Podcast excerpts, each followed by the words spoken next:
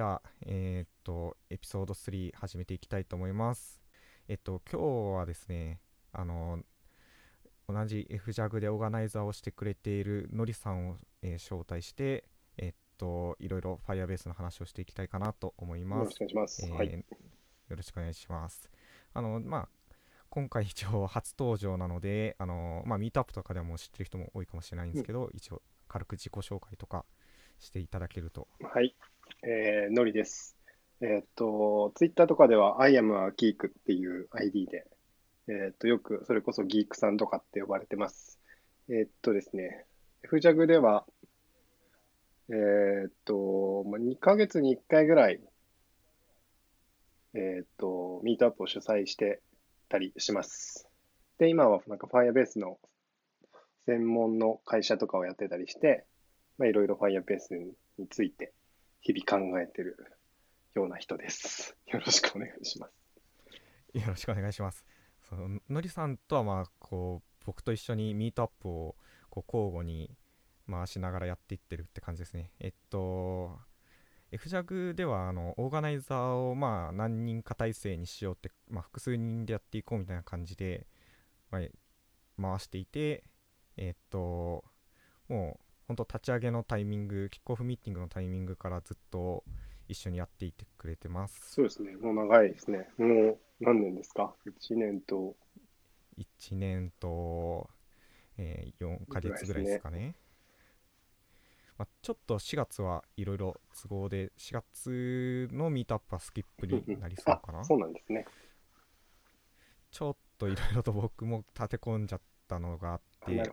あのーまあ前、前回が3月の27か8はいはいはいだったかな、だったので、えーまあ、そそのその後すぐにまたやるのはちょっといろいろ厳しかったのがあって、あれですね まあ。月に2ちょっと回ってやると、やっぱちょっとインターバル崩れちゃいますね。そう月一 でいいなちょちょっとまあか会場とかのいろいろ都合があるとなかなかはい。難しいですね。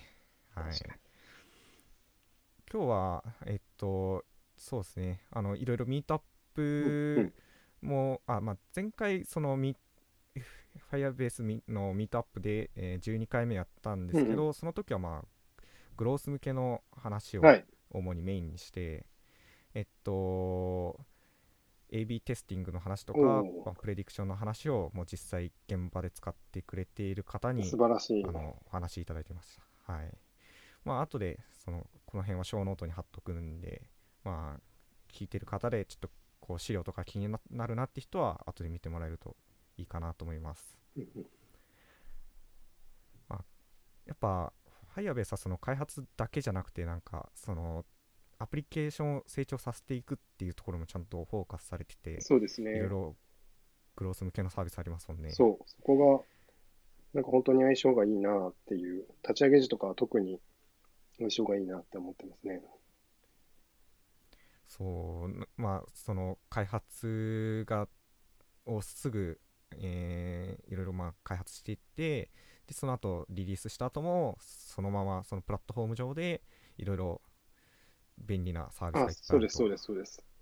なんか、最近、最近なんですけど、えっと、ポストコーヒーっていうアプリリリースしたんですね。で、えっと、まあ、リリースして、すぐに、あの広告とかも打ったんで、プレスとかも打ったんで、結構反応が良くて、で、それからやっぱり2週、2週間ぐらいすると、やっぱりあの流入減ってくるんですよ。うんで、流入減ってきたねってなったんですけど、あの、クラウドメッセージングとかちゃんと入れてたんで、うんちゃんと通知を飛ばせば、もちろんこうアクティブがって上がってくれるし、で、えーっと、コンバージョンに至らなかった人とかに、じゃあちょっともうちょっとコンバージョンを上げたいんで、えーっと、プッシュ通知のタイミングとかセグメント考えてみましょうかっていうのを言ってるんですよ、今。で、それって全然もう実装なしで、もうできちゃうんですよね。あもう最初からもうアナリティクス組み込んでちゃんとイベント取ってればそうです、そうです。もうそれは勝手にやってくれるからそのユーザー分類とかも、うん。いやーそう実際それ取り入れてすごいすなんかあそのなんかうん。知見とかって、これこれについては勉強会でその最近スタンプさんで勉強会やって話した感じですか？あそれと、そうですね。これ別はでしたっけ？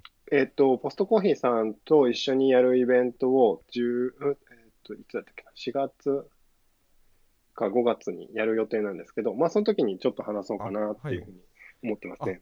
なるほどいやちょっとそれ後であの show noteに 貼っといてもらえればはい、はい。そうなんですよ。であとは、まあ、もちろんストライプを使ってるんですけど、まあ、そのストライプのはいはいイベントも、えっと、まさにあ明日ですね。明日で4月10日ですねあそうですに、えっと、ストライプと一緒にイベントをやります。で、えっと、やっぱストライプもすごく良くてですね、しかも Firebase とめちゃくちゃ相性がいいじゃないですか。ああ確かに、すうん、API もバッチリですかねそうです、そうですも。で、 Cloud Function でつないでるんですけど、めっちゃいいんですよ。あの Functions のサンプルにもストライプの使い使うサンプルとかもありますそうです、そうです、そうです。で、今回、えっと、サブスクリプションのサービスだったんですけど、うんえっと、ストライプからちゃんと Webhook で Cloud Function を叩けるようになってて、おなっててっていうか、あの、Webhook で、えっと、 Cloud Function の、えっと、リンクをこう、ペッて、ストライプに貼ってあげて、そうすると、 Cloud Function もストライプから勝手にこう、呼び出してくれるんですね。この人も支払い終わったよっていうのをこう、Webhook で引っ掛けることができて、はいはいで、それをクラウドファンクションで処理してるってことをやってるんですけど、なんかその辺とかもすごい相性が良くて、本当に結構実装早かったです。確かに Firebase そのものには決済機能はないからまあなんか他の使うけどこうすごい相性のいい決。済サービスがあるのは課金システムを入れるのはすね。ごい楽でいいですね。ちなみにあの、なんだったっけ、Firebase サミットの時に、あの、決済システムも Firebase に組み込んでくださいっていうお話をしたんですけど、全然その予定はないですって言われましたね。まあ決済はいろいろと難しいそうそうそうそう。ですからねストライプを使ってくれって言われました。うーん。いやーそうそうですねまあまあ便便利なサービスがあるなら今はそれを使った方がいいんねで。しょうねそれはそうらしいですよ。まあでもす一応 Google なんだから Google ペイ回りぐらいは なんか簡単に統合できると嬉しいですけどね確かに。そうそうう、んそれちょっと期待して言ったんですけどね。でも全然その、なんかサポートするのがあると、なんかもごもごして言ってくれるんですけど、それに関してはもうきっぱり何も言ってくれなかったんで、もう本当にサポートする気がないんだなっていう感じでしたね。まあそう決済は大変ですよね はいそう思います。はい。まあ、なんか、その、いろいろその、Firebase 使ってみたっていうのりさんの知見が、まあ、いちょくちょくこうイベントで聞けるってわけですね。そうですね。はい。小出しに小出しに、今、結構、はい、出して。キータの話、キータでもいろいろ書いてたりしますもんね。あ、そうですね。聞いた。最近だと、えーっと、あれだ。フィールドバリューのインクリメント。ああめ、めちゃめちゃ便利な、あれですあれね。や、Firestore のそうです、そうです。やつ。やっと入れてくれたんですよ。で、それ、あの、のりさんが、あの、フューチャーリクエスト出して、入れてくそう、れたっていうめちゃくちゃ嬉しかったです。結構前出したんですよ。あれは Firestore が出た直後くらいですね。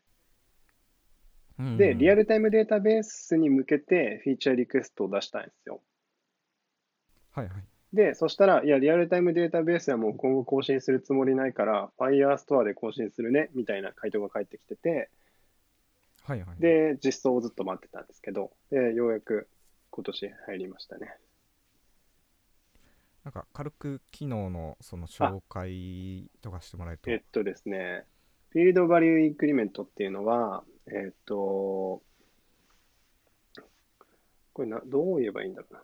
普段トランザクションを使わないと、えっと、数値のインクリメントってできないんですけど、うん。これ多分データベース全般ですよね。基本的にそこにはトランザクションを貼ると思うんですけど、えっと、フィールドバリュー、まあね。はい、インクリメントを使うと、トランザクションを使わずに、インクリメントを行うことができます。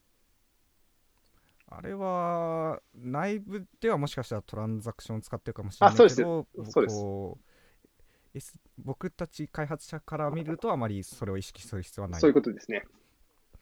サーバー側では必ず使ってるはずですね。まあ、今まではその明示的にトランザクションってものの中に入れてあげる必要はあったけどこのインクリメントを使うとまあその足したいとか引きたい分だけの数字を入れれば、まあ勝手にあとはサーバー側でやってくれるそうです。でまあ Firebase は僕たちはサーバー意識する必要はないからもう全部 Firebase 側でやってくれるしめっちゃ便利ということですねめっちゃ便利ですね。そういうことになります。なんかあの聞いたのにはあのどどう違うかみたいなあのど動画画像でしたっけ？のとかも入ってたからまあすごく分かりやすかったなっていう印象ありがとうございます。そう、えっと、普通のトランザクションで何回もコールすると、む要は1秒間に、えっと、5回しか、えー、あ、違う違う違う違う違う。1秒間に1回しかドキュメントの更新ってできないじゃないですか、Firestore って。はい、で、その1秒間に、えっと、トランザクションを何回も貼っちゃうと、えっと、トランザクションって5回失敗したら終了しちゃうんですよ。うんで、えっと、そのせいで、なんか高速なインクリメントって、えークライアント側では行えないんですけど、このフィールドバリューインクリメントを使うと、まあ、ループの中でこれを使っても、えっと、ちゃんと全部処理してくれて、かその辺が結構便利だなっていうふうに思ってますね。ああすごいいいいいですよねその、まあ、連打もそうだしフォールですごいたくさん一気に書き込もうってしてもサーバー側で、まあ、うまくチューニングするなりしてなんか書き込んできっちり足してくれるとかそんな感じですねてくれるわけ。そんな風に、今、内部のことはわかんないですけど、僕がこう実験してみた感じだったら、そんな風に見えましたね。あーまあここれでカウンターを作るのはもう割と楽楽ちんにかなっていうになったと思います。でも、えっと、ブログが出てたんですけど、これね、モノさんからも指摘いただいて、えっと、インクリメントでも、はいえっと、1秒に1回しか更新ができないらしいです。ああまあ内部そん本当の内部的なものは何も変わらないけどなんかこう中間でうまい具合に何そんなかしてくれ風に見えますてるんでしょうねね。だから正直、分散カウンターってどこまでいるんだろうなっていうのが逆に分からなくなっちゃったんですよね。ああまあんその結構そこそこの人数で同じ値をアップデートし続けるんであれば多分必要だろうけど多分。どうあまあ1秒間に万とかの、うん例えば、なんだろう、インスタグラムのいいね、芸能人のいいねみたいなのに関しては、いるのかもしれない。はいはいああそうですねまあ、でも、普通に国内でなんか EC サイトを作っ、あ、EC サービスをしようとして、考えたときに、いや、そこまでのスペックいらないなーって、SNS 以外そんなにいらないなっては思ってますけどね。まあそうですねそんなにいきなりこう分散カウンターが必要になるっていうことあんまないですからねいきなり Twitter や Instagram にのアプリを出せるかっていうわけでもないですからねだからまずはインクリメント使って実装してもらっててよくて、明らかにユーザー数増えたねってなって、でも秒間万のリクエスト来てるよねってなり始めると、まあ、いるのかなっていうぐらいですね。そうそうなるほどいやーちょちょ結構規模感が大きいからこういまあでもその万のリいいねがそこに集中するぐらいになるまでは、まあ、分散カウンターが必要ないってことですねはいそうですね。僕自身は、そう、えっと、今回の実験ではあれ100回ぐらい回したんですよ。で、コンピューターの中で100回なんて本当1秒かからず終わっちゃうじゃないですか。そうですねで、それをでも普通にこなしてくれてたんで、このインクリメント自体は。はいはい。なんで、あんま問題ないんだろうなって思ってますけどね。なるほど。1000になっても万になっても、大して、大して変わんない。ただ、あの、1秒間に1回で考えると1万秒かかるんだねっていう感じですかね。なるほど。オフラインでもインクリメントはできるんであす、か、ね、できるはずです。すいません、それチェックしてなかったな。多分できるはずなんですよ。多分急でやってるはずなんで、できるんじゃないかなって思ってるんですよね。ななるほど。まあ、そう、トランザクション自体は多分、あれはいオフオンラインじゃないとダメで、そうですそうですインまあ、そのインクリメント使えば、多分内部的に給がされて、オンライン時にカウントアップされていく。そうです、そうですね。まあ、うん。インクリメントなら、フィーはい、ルドバリュー系は基本的に全部そっちだと思います。タイムスタンプの方も、なえっと、クライアントで、オフラインの場合はクライアントで保持されてて、サーバーに接続されたタイミングで、えっと、サーバータイムスタンプが決まるはずなんで、それと同じことが起こっていると思いますね。なるほど。便便利ですね。便利ですね。本当便利だと思います。あーなんかこうインクリメントの話だけでもっと話せそうだけどちょっといろいろ他にもなんかアップデートがちょいちょい最近あったんでその話もしたいかなはい、行きましょう。思いますはい。はいえっ、とあ Firebase OS であのマイクロソフトと Yahoo.com のあのー認証がサポートされたっていうのもありましたああ、ありましたね。これ最近のアップデートでなんですけど、まあ、あの、マイクロソフトはまあ、その、あれですね、まあ、マイクロソフトのあの、アカウントとかで、えっと、まあでも日本で使ってるところ、どこだ、スカイプ、まあでも普通にオフィス、オフィス3 365とかのサービスでも使うのかな。うん、その辺の、まあ、そういうことじゃないですか。プライオリティは今までは低かったが、えーっと、ユーザーの拡張にはでき、拡張にはなりますよっていう感じじゃないですかね。まあ、これは、あのーおそらく、あの、GCP 側で、クラウド、えっと、パートナーカスタマーを、あちょっと正確な名前忘れちゃったんですけど、あの、まあ、GCP 側で、その、えっと、企業向けになんか、認証を提供するようなやつがいろいろサポート入って、で、まあ、SDK 自体はまんま Firebase なんですよね。なので、それの関連かなっていう、だまあ、マイクロソフトとか Yahoo とか、まあ、おそらくそこそこの長いことやってる企業のがアカウントで使ってるんじゃないかなと思うんですよ。まあ、そうその僕は想像なんですけど、アメリカの企業とかだと。はいはいはい。なんで、そこ向けのユーザーに向けてのサービスを作るための認証みたいな感じだと思います、ね。なるほどそそういうことなんですね。とまあ、まあでも普通にあの Yahoo.com とかもまあ長いサービスだからユーザー数もそうですね。あるうんだろうし、まあこもちろんあれですけど日本の Yahoo.co.jp とはまたあれ違いますからね、うんうんうん多分使えないはずですそれは僕も試してはないんですけど。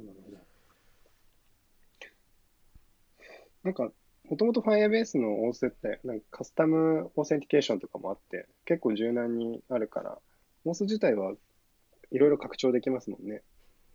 そうですね。まあ足りなんないプロバイダーに関しては自分でクラウドファンクションさ合わせてあのー、オースをサーバー的なのを用意してあげればまあ作れますね。そうです。うん。はい。まあ、まあそうですね。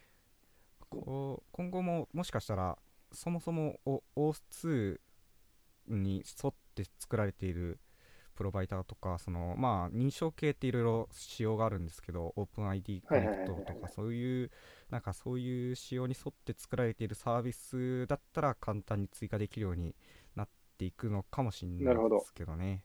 ありそまあちょっうですね。とそれは想像なので全然わかんないですけどあのまあソースコードを見てみるとまあ中でやってるのはまあただの OS でのログインなのでまあサポートするプロバイダーを増やそうと思えばただ OS のそのそれ用のコードをちょっと追加してあげるだけなんだろうなっていう感じはしてるますね。LINE はどうなんですか？LINE もあの OpenID コネクトとか、はい。あの仕様に沿ってるのでまあなんだろう普通に追加しようと思えば追加できるんじゃないのかな、うん。まあでもそれをこうアメリカ側からこうアメリカであまり有名じゃないと追加してくれないんじゃないかなっていう気はしてますね。一回打診してみましょうよ。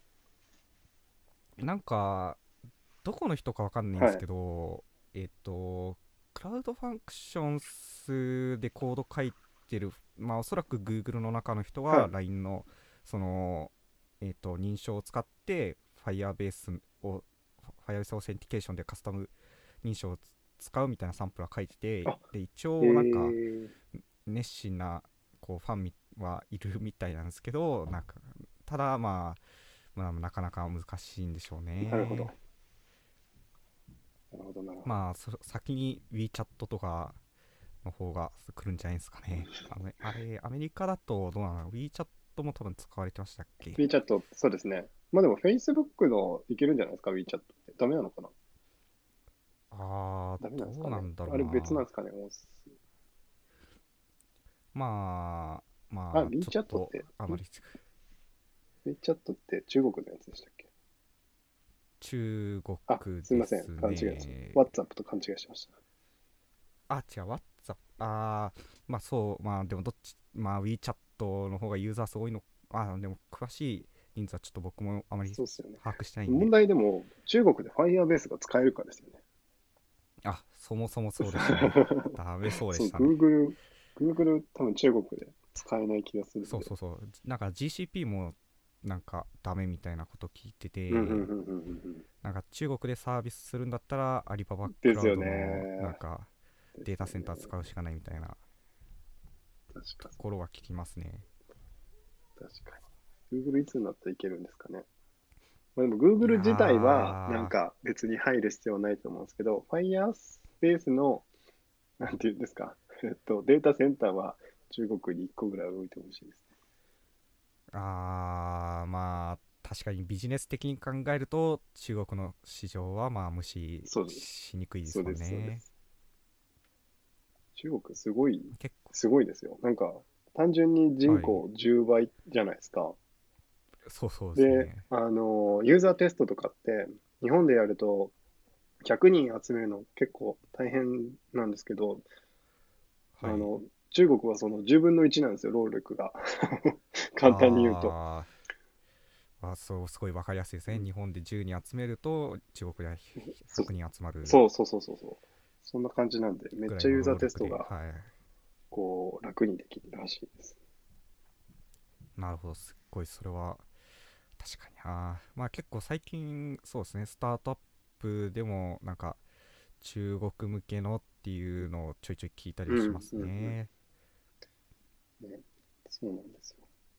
なんか、えっと、僕最近新興国になんか視察とか行ってるんですけど、もう中国マネーがめちゃくちゃ入ってて、はいはいえっと、日本人ってなんか日本人料理店、ね、日本、日本料理店。で、日本人が、えっと、日本料理を提供してるところなんですけど、そこで日本人が使うお金っていうのが、だいたい客単価で5000円ぐらいなんですって。おーで、中国人がその同じお店で使う客単価が1万円ぐらいなんですって。だからもうあ2倍ぐらい中国人の方がはいお金を使ってくれるらしいんですよ。なるほどなそれを聞いて、全然無視できないですね。そうできないですね 確かにそれはまあ確かに中国向けに作るとまあもしかして売り上げが全然倍違うんいや、だったら本当に違うと思います。狙いますねうん。そうなってくると、Firebase とアリババどっちって言われたらね、困りますよね。困りますね。確かに。いやーまあ難しそう。なんかもうい昔 Google は中国にもえっ、とオフィスとかあっうん。たうんんだったかなって。まあそれがなんえっ、といろいろあって撤退してみたいな歴史はあるうんので、うんうんうん。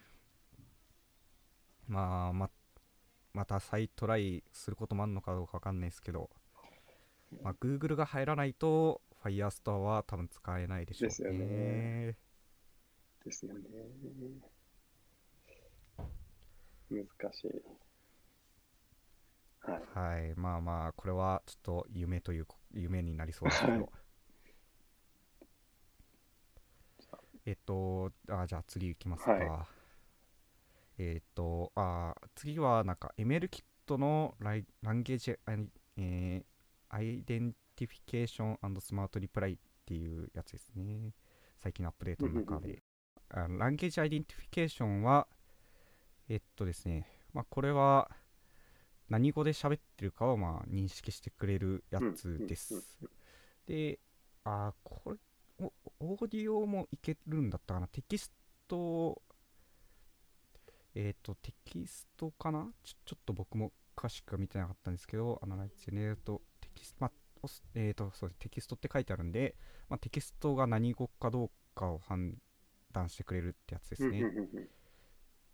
まあ、え英語だったり、日本語だったりっていうのは認識してくれるし、えっ、と、ちょっと詳細を見ると、もっと詳しく、あの、いろいろ書いてるんで、あの、気になる人は見てもらいたいんですけど、えっとですね、なんかれは Google の、Google 翻訳にもうすでに入ってるようなやつですよね。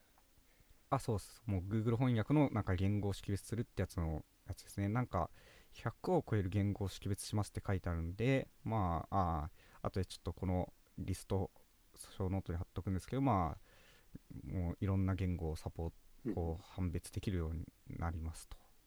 ロオフラインでできるのかな、多分。そうなんですか？あ、そういうことか。すごいな。あーそう、あー、どうかな。オフライン、オフライン、あ、オフラインって書いてないかもしれない。もしかしたらオンラインかな。API って書いてるから。AP、あ、でも違うか。これは別に API って書いてるけど。うーん。あ、オフラインはちょっと違ったかもしれませんね。まあ、えっ、と、多分オンラインで判断してくれると思います。なるほど。そうですね。なんかコールバックっぽい API になってるんで、通信挟みそうな感じですね。あー、まあ、あとは、モデルに対してリクエスト飛ばすときはコー、コールバックというか、非同期通信かもしれない、あ非同期やるかもしれないですけど、まあ、わまあ、おそらくオンラインだと思います。はい。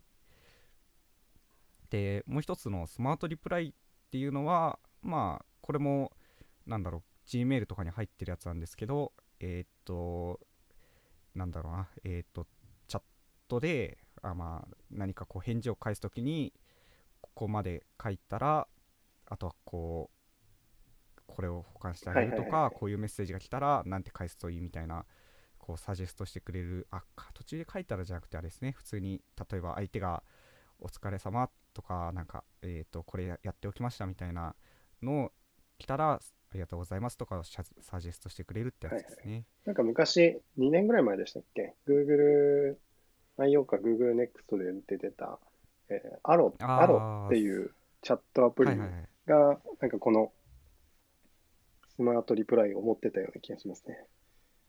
あ、そうそう。それと、まあ、多分 Gmail にも普通に多分返返信用のなんかリプライが3つ、4つ出るんですけど、あなるほどまあ、あれと同じようなものかなと。で、あ英英語メール、えーで、ゲサポートしてるのは英語のみです。これはスマートリプライは。なるほど。えっ、と、はい、英語のみです。今のところそう。ですね。English Support First って書いてますね。なので、えーまあ、とりあえず、えー英語じゃないとダメっていうことなんですけど、まあ、一応なんか、やりようとしては翻訳かけてそうですよやね。やるっていうことも、まあ、やれなくはないかなという妄想はしてますけどね。今同じことを思ってました。無理やりあのね。ダイアログ、あ、そうそうそう。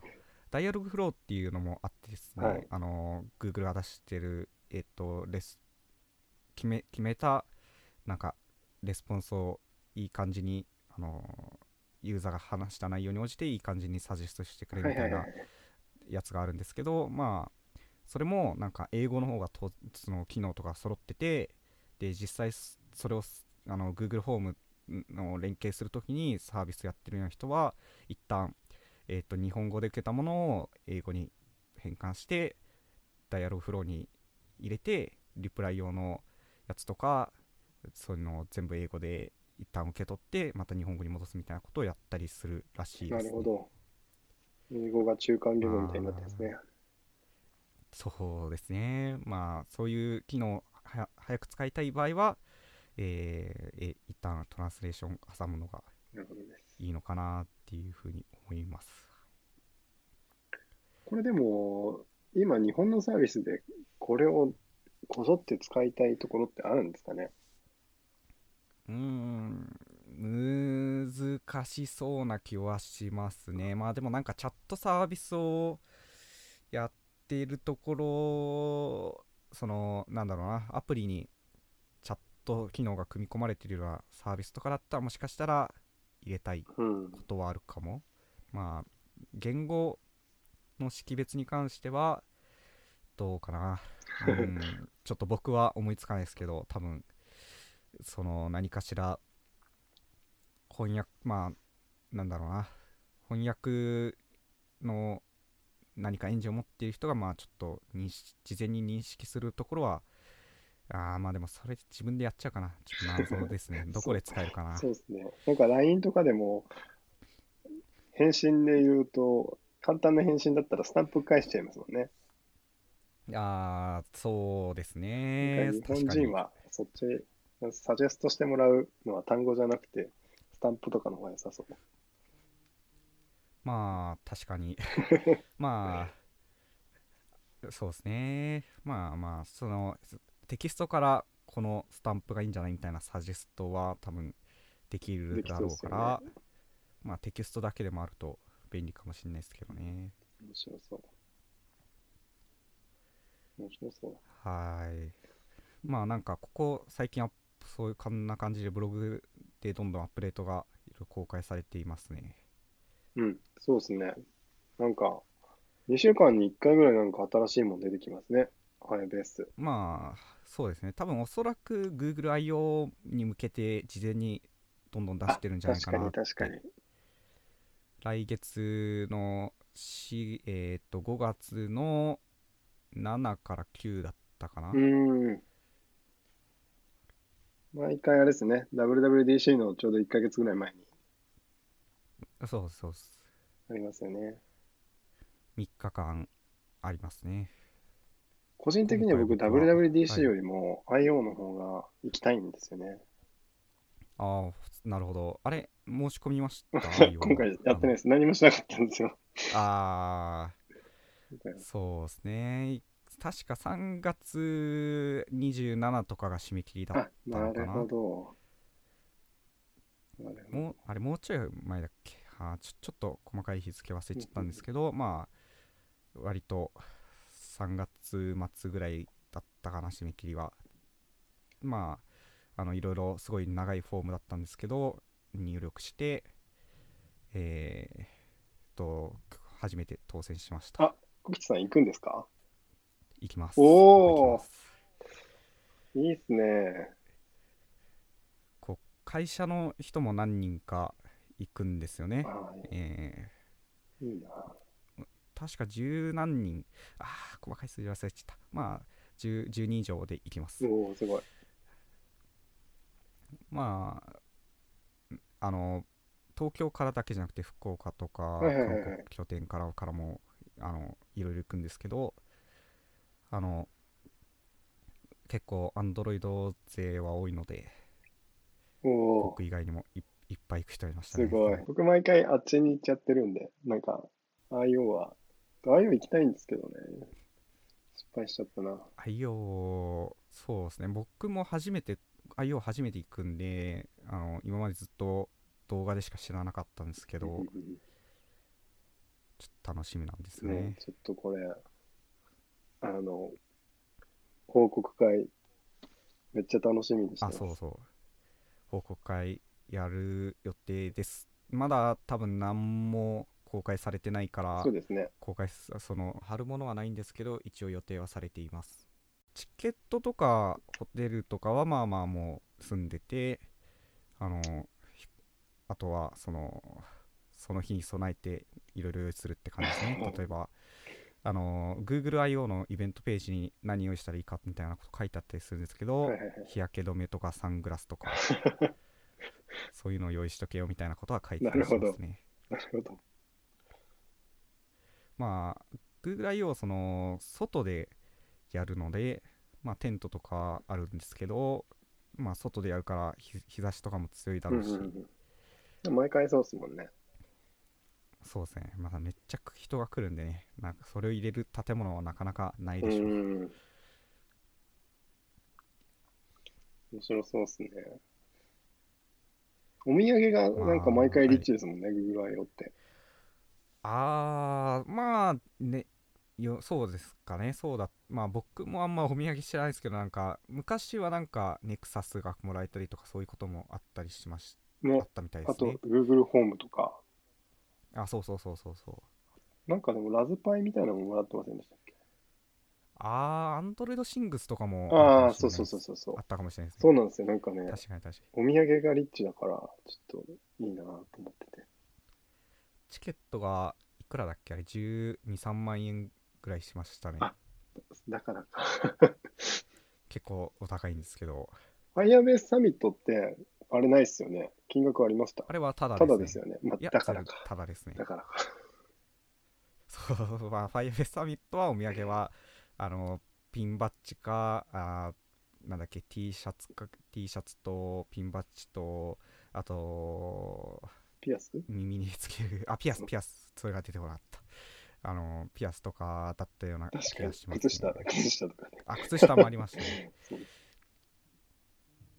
確かに。いやー、確かになまあまあまあ、こう、今後、ファイアベースも大きくなっていくと、ね、あそういうそうだ。お土産も。Google Analytics 終了しましたもんね。ああ、しました、しました。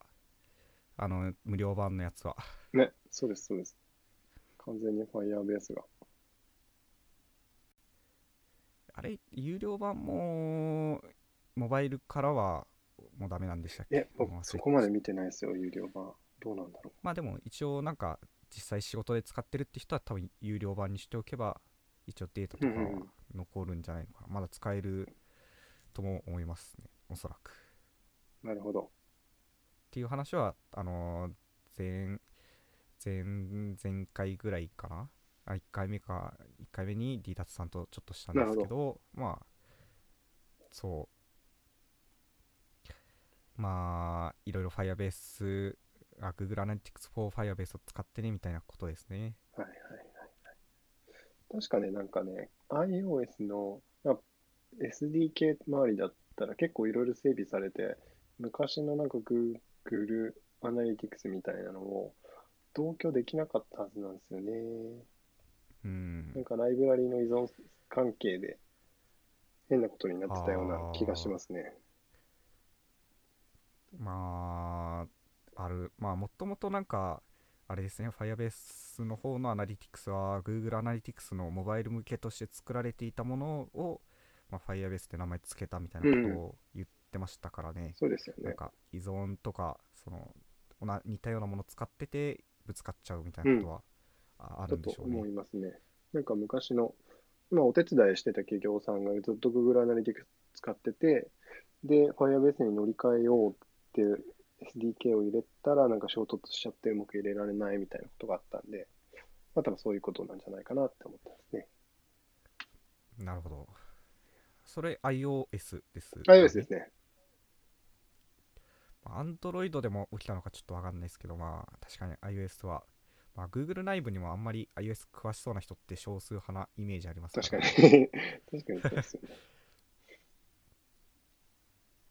そうなんですよ。それはすごくわかる。うん。まあ、なんか Google のあの、採用ページとか見ると iOS エンジニアとかを募集してるけど、あんまり、なんか、肩身狭そうなさそうな雰囲気はありますね。まあまあ、実こう、普通の企業から比べたら多分いっぱいいるんでしょうけど、あまあ確かに確かに。でも Google の、なんか Firebase の iOS の SDK とか見ても、あれですよ。はい。えっと、Objective-C と、あと C++ とかで書かれてるんで、はいはいはい。なんかもう iOS エンジニアですら C++ 書いてるんだろうなっていうイメージを持ってますね。あー、まあ、Google は C++ 企業ですからね。そんな、そんな気がしてます。まあでも、あれですね。あの、iOS は C++ の資産は割とまだ使いやすい方なのかな？そうですね。なんか高度な、えっと、SDK とかライブラリを作ってるところとかは C++ 使ってるところが多そうですよね。うん。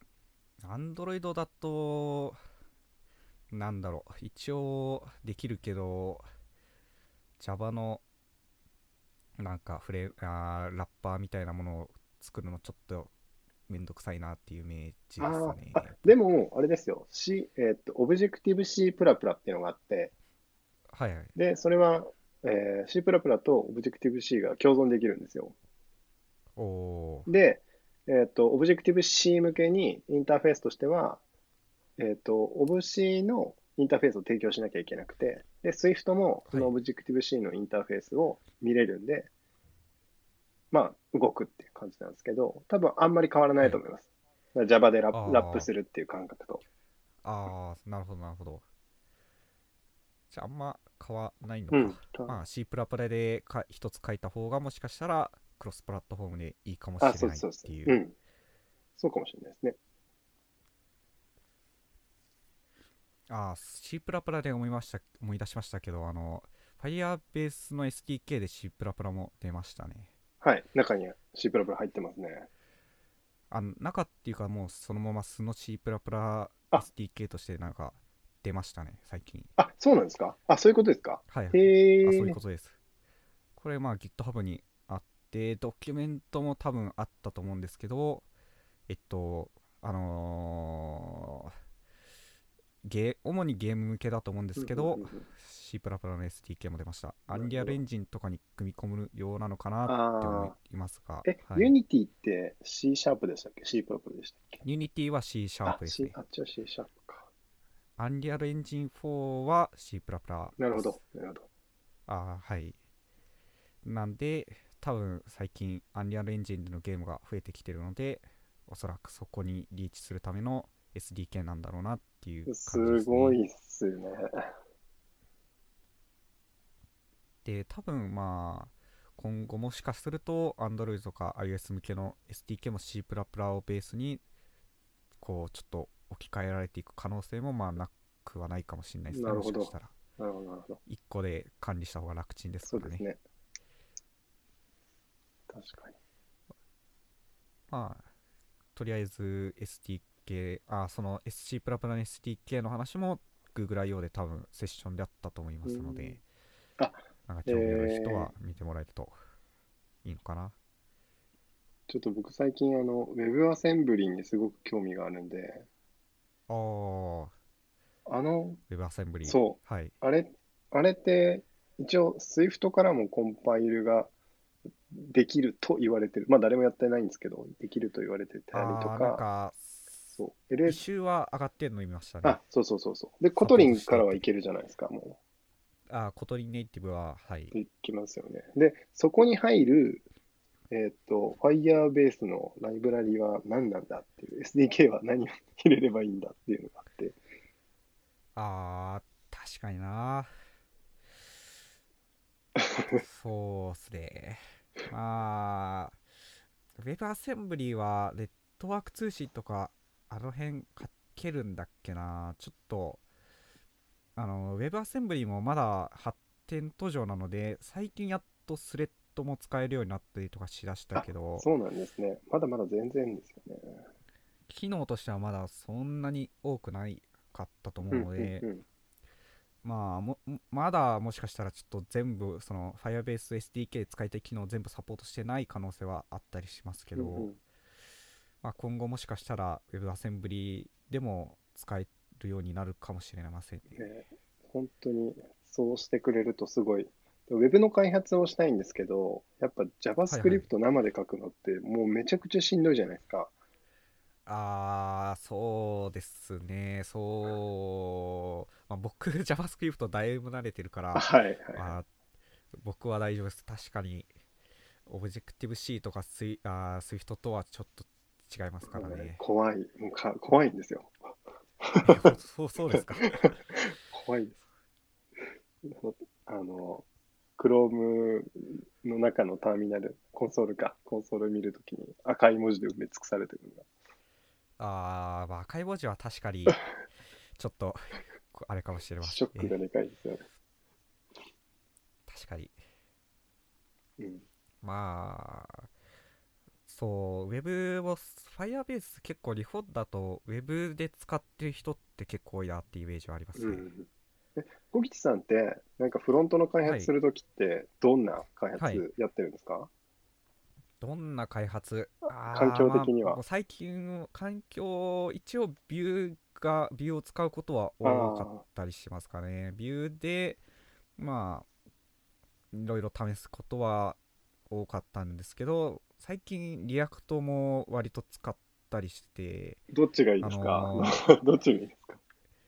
今は僕は React寄りかなっていう感じですね。なあのこの FJAG キャストのウェブサイトもあのあの Reactで書かれてて、あのギャんですね。はい、GatsbyJS っていうその静的サイトを作るフレームワークみたいなのがあって、はい。そのそれは Reactでこうページを作ってビルドするとあの SPA ができるみたいなそういうやつなんですけどそれは Reactで書いてますえっ、とまあなんで Reactがいいかっていうと TypeScript やっぱりそうですね。使いやすいですよねそうですよね。方が嬉しいんですね。ただ、ああのただ今回僕がキャあのウェブサイト、あの FJAG のウェブサイトにかん、あ FJAG キャストのウェブサイトに関しては、あの JS で全部じゃじゃじゃっと書いたんですけど、一応それでも、あのあの VS コードでは JS だとしても、かあの型があのあるものに関しては、あの保管とか効くので、まあ便利なんですね。ビュー3ってでも TS 入ってますよね。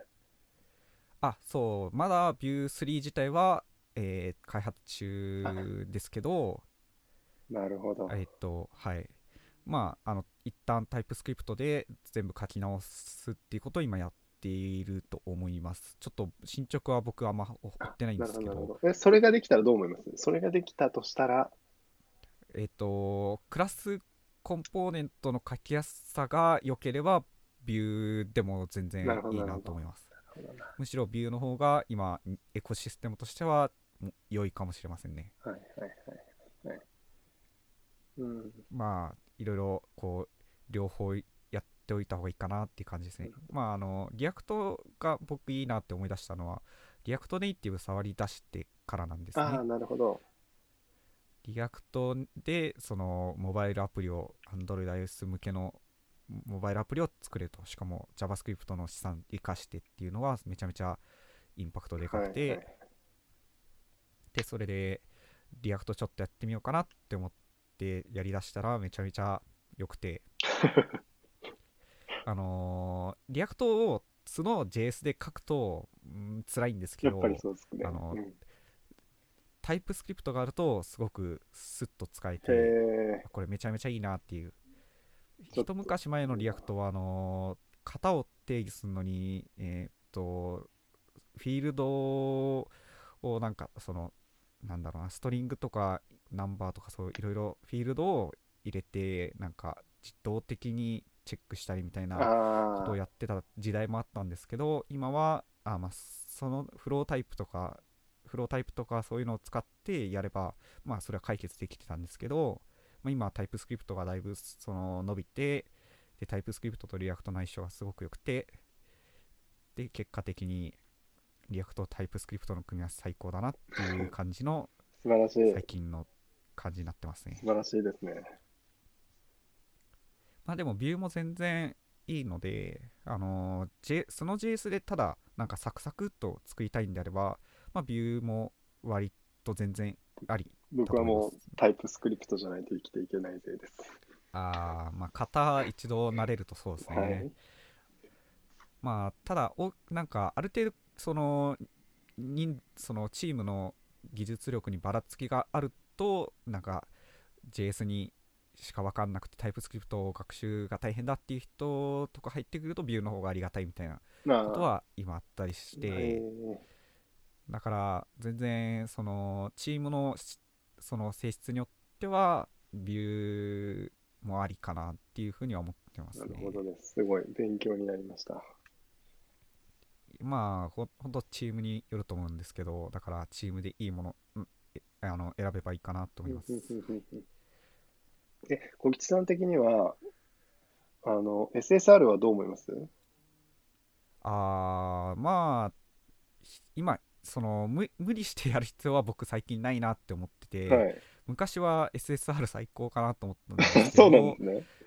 まあそれ何 SSR で何を目的にしたいかによりますね、えっとまあ SSR ってサーバーサイドレンダリングの略なんですけど要はそのえっ、と、JavaScript の読み込み前に HTML を出すことによって、まあ、描画速度をちょっと速めようとか、そういう、その、速さを求めるためなら、僕は全然使っていいと思うんですけど、はい、あの、なんか SEO とかに関してだったら別にあのサイトマップとかそのそっちで対応すればいいんじゃないかなって思ってて多分そんなに困らないんじゃないかなって思いますね。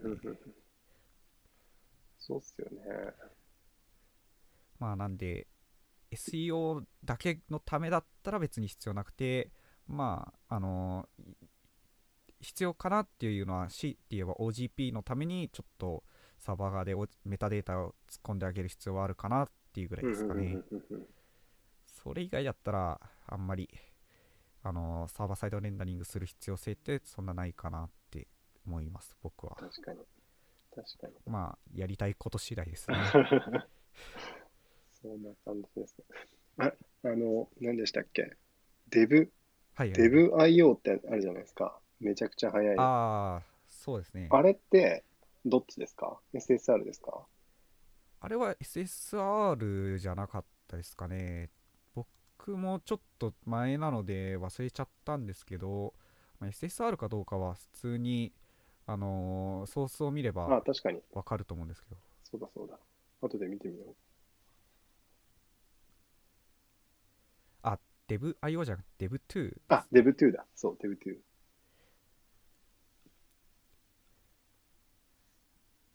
あれ、割と参考これは参考にした、多分 SSR なの。あ、でもどうだっけなんか SSR をせずに頑張ったみたいな話を聞いたような気もするので、えー、ちょっとわかんないですね。ちょっと後であの小ノートに Dev2 を解説したブログとか貼っときます。あありがとうございます。うん、あまあでも結構その GoogleIO は Android だけじゃなくて Web の話もめちゃめちゃいっぱいあるんで確かにあのスピードに関する話とかもパフォーマンスの話とかもあるので、あの楽しみですね。楽しみです。Firebase はあのあんま Web は、ウェブ向けにいろんな機能はななかったり、そのサポートしてないサービスって結構あるんですけど、うん、まあ、もしかすると今後良くなっていくんじゃないかなっていう気もするので、ちょっと GoogleIO は目が離せないかもしれないですね。すね Firebase 的にも。確かに。確かに確かに。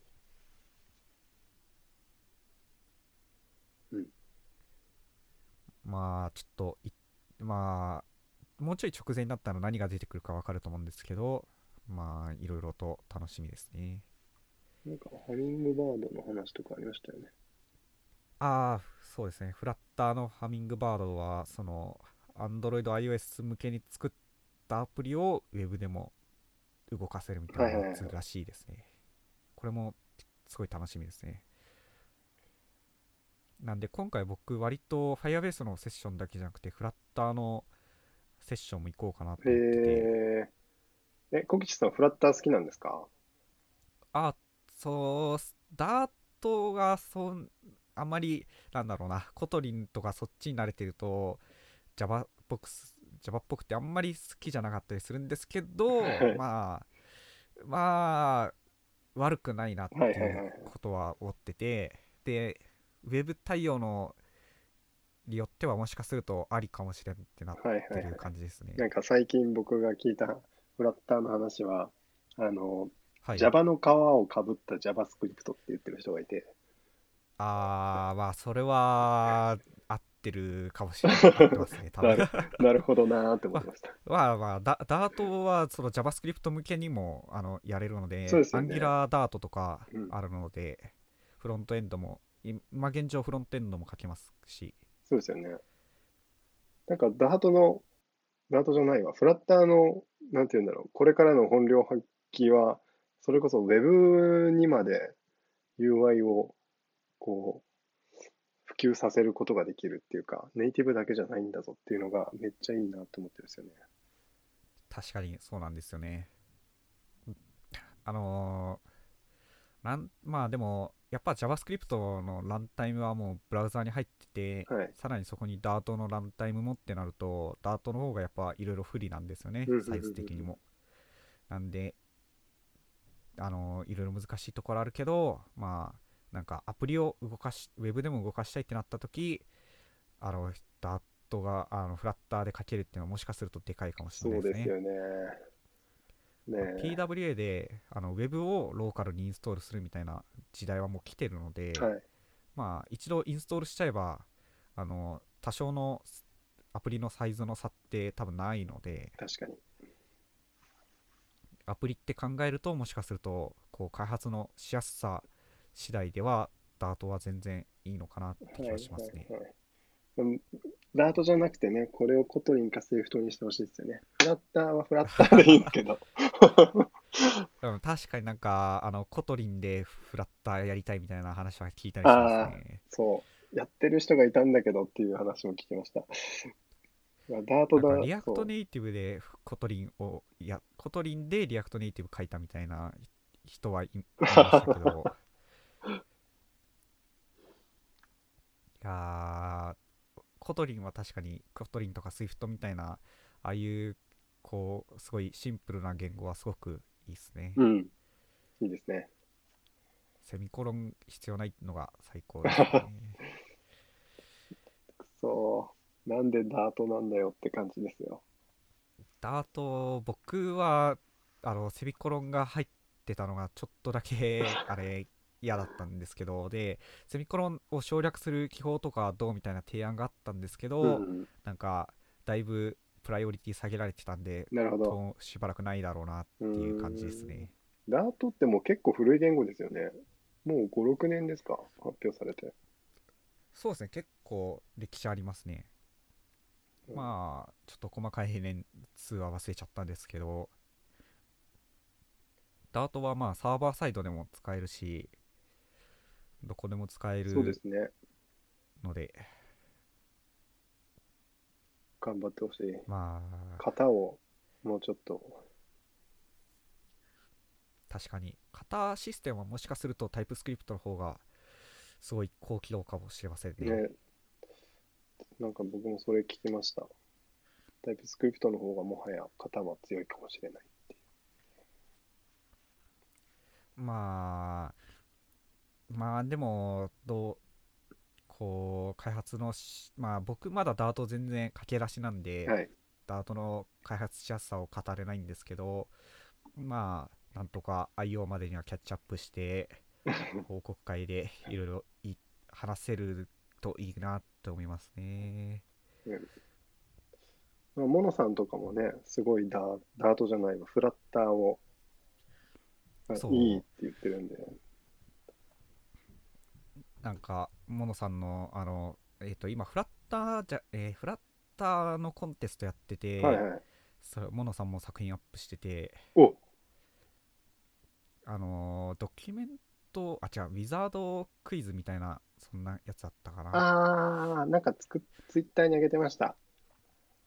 まあなんか気になる人は見てもらえるといいんですけどそのフラッターあまあそもそもフラッターのコンテストってはなんかそのす優勝すると iMac Pro がもらえるみたいなやつでめっちゃいいですね。でコンテスト内容は 5KB とかその少ないコードでえっ、とコード書いてさいいこのクオリティの高い作品を出しましょうみたいなそういうやつですね。すごい。5KB だったら iMac Pro なら問題なくコンパイルできるみたいなこと書いてて面白いコンテストだなって。感じですね。これももしかしたら IO に向けてのコンテストなのかな。あどうだったかな。もしくはもし期間ちょっと忘れちゃったんですけど、まあ、すもうすでに受付始まっててもなんかもしかしたらすぐ終わって IO で発表みたいなことはあり得るかもしれませんね。へえ面白い。あどうだったかな。ちょっと頑張れ者さん。細かい。確かに。IO 発表は無理か。あーあれか。今からやって呼んでは無理かまあまあ近いうちに多分いろいろ結果は出ると思うんですけど気になる。フラッター気になりますね。本当に。いやーフラッターそう楽しみですね こう頭に常にあります。フラッターがどうなるのかっていう Swiftを書きながらずっと思ってる。いやー本当フラッターはめちゃめちゃ注目高いですね、はい React Native もいいんですけどアップデートの不安定さはなかなかあれですねいかんいかんというか、あのー大変というか、そうなんですね。あのネイティブモジュールをいろいろ作ってるといろいろ苦しいことが起きるので、やっぱ大変ですね。なるほど。その点、フラッターとかダートはだいぶ安定しだしてきてるので、はいはいはいダートはもう長いし、フラッターは1.0になったし、はい。なんで、割と安定してるので、あの Firebase SDK も割とサポートされてますね。あ ML キットとかも使えるし、確かに。確かに確かに。まあ、SDK の品質にちょいちょい、あのー困るところはあるらしいんですけど、うんうんあのーえーっと、Firestore の、えーっと、取得するデータが、まあ、ダイナミックっていう、何でも入るみたいな型にしかならなかったり、あその取得できる値の型が自分でなんか。うまいこと。型を入れるとか、あと、えっ、とク、クラウドストレージで、えーデータアップロードするとメタデ、こんえーメタデータがちゃんとつかなかったりしたとか、そういう話も聞いたりするので、はい。はいまあ SDK の品質はもしかするとまだまだそこまでではないかもしれないんですけど、まあ、フラッター自体は安定してるので、はい。こう今後か、あのーあフラッターの SDK はあれだ、そのフラッター向けの Firebase の SDK はちょっとオープンソースだったか覚えてないんですけど、まあ、コントリビュートチャンスはもしかしたらあるかもしれないですね。なんで、ぜひぜひフラッターダートをやってみたいっていう人とか、どんどん Firebase で触ってみて、知見を共有してほしいですね。そうですね。共有してほしいですね。もっと増えてほしいな、フラッター。はい。はい。まあ、結構話したのかな？そうですね。1時間ぐらい経ちますね。もあ、う1時間ぐらい。はいじゃあ、今日はこのぐらいにしますか。はい。それでは皆さん、ありがとうございました。はい、今日はのりさんと、えっ、と、コリチーズで、えー話しました。ありがとうございましたりがとうございま。した。